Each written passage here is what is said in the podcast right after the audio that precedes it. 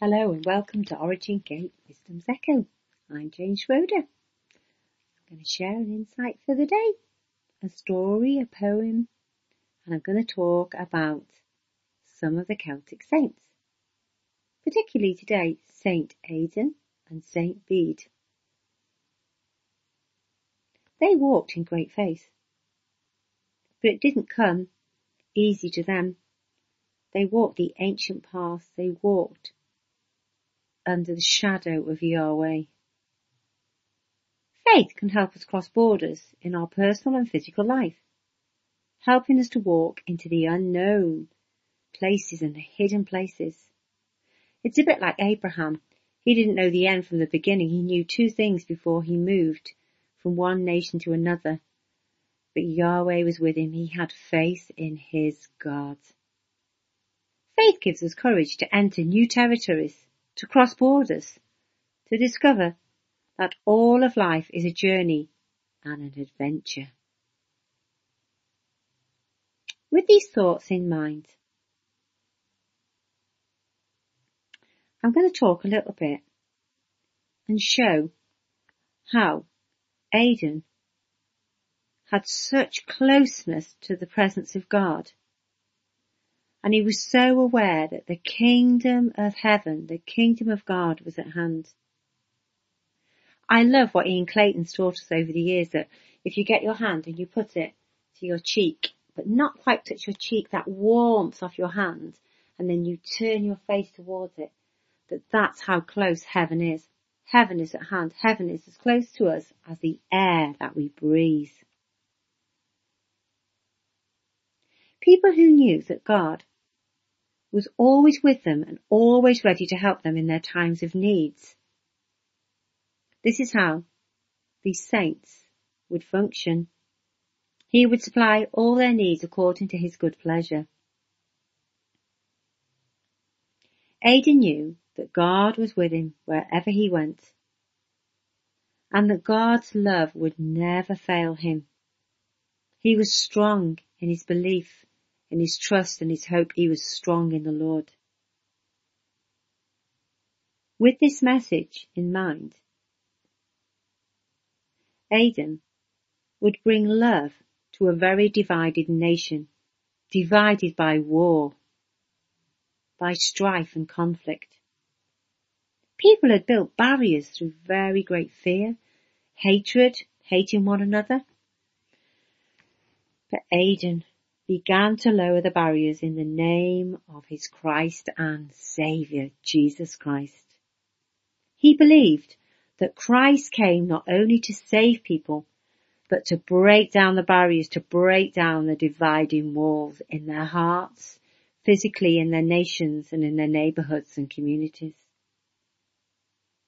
One thing I love about Aidan,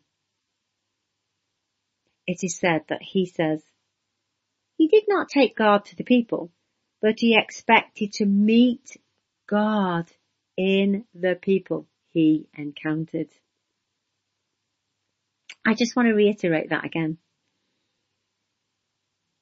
Aidan did not take God to people, but he expected to meet God in the people he encountered. And this expression was completely seen in his poetry. He was a bit like a bard. He would have all these words and prayers. He, there's many books written about his prayers and his poems. I'm just going to read you one now. Just sit back and enjoy it. This really speaks to me because it's a lot about creation and I love creation. Within each piece of creation, within each person, the hidden God waits to surprise us with his glory. Within each moment of time, within each day and hour, the hidden God approaches us, calling our name to make us his own. Within each human heart, within our innermost being, the hidden God touches us to awaken us and to reveal his love. Everything, everyone is within God. Everything, everyone is within God. All space, all time, every person. The hidden God asks us to open our eyes and our hearts to his presence. This reminds me of a hymn we used to sing as a child. Um, Turn your eyes upon Jesus, look, look full in his wonderful face, and the things of earth will grow strangely dim in the light of his loving grace, some say, some say his loving face. Aidan, Saint Aidan. For 17 years, Saint Aidan taught the lapsed Christians, the backsliders, the non-Christians a wonderful message. He sought to bring the people who were oppressed or oppressing other people to the glorious liberty of the children of God. Not so much childlike, but the childlike innocence. Abba, Father, he left an amazing legacy. His core message of his life was about merging divided nations, to bring them to find their unity. We know just one thing in unity can bring many other things together as one. That unity through and in Christ Jesus. Wow. The unity of Father, Son and Holy Spirit. The three strand cord that can't be broken, the perichoresis. The Celtic knot, the Celtic cross. And we know that the saints left crosses all over England, Scotland, Ireland and Wales. They brought poetry, song, rhyme, rhythm, sounds, instruments, language, teaching people the most beautiful songs and sounds, but also to set their eyes on things above, to set their eyes on God himself. St. Bede says of Aidan, life was marked contrast to the apathy that surrounded Aidan during his time in history. It has been said whether you were monk or layfolk, whoever you were that accompanied Saint Aidan, were required to meditate, to pray, that is, either to read the scriptures or to learn the Psalms. And some books say, some historic history says, they had to learn it off by heart. They had to learn it to memory. Wow beautiful. The Psalms are beautiful. Saint Aidan lived largely under open skies, beside the roaring mighty seas. He would speak of the kingdoms unseen, yet ever near to him, ever close to him, as close to him as the air that he breathed. He turned in and he would be there talks about in Colossians to set our mind on things above, not on earth realm. Where is our focus? Where do we focus? The saints had great faith. They believed in their God and King, Yahweh, Yeshua and the Holy Spirit. On the Isle of Lindisfarne, St. Aidan came to live a life of quiet adoration. But then he was very active at the same time. He loved the rhythm of the ebbs and flows of the tides of the, of the sea, the seasons, the years that passed by. It says he spent much time in silence and prayer. I love that prayer of affection, that prayer of centering, that contemplated prayer in silence in the heart to heart.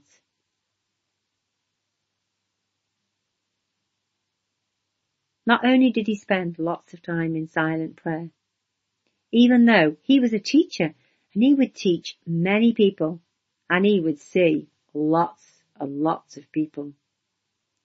It's said that when he left the island, he had to carry the silence in his heart and the many encounters he had while he was on the Isle of Lindisfarne. I visited Lindisfarne just over a year ago. It is a very beautiful place. And one of the saints would go in the sea at night time to keep himself awake so he wouldn't fall asleep while he was praying and the water's freezing even in the summer.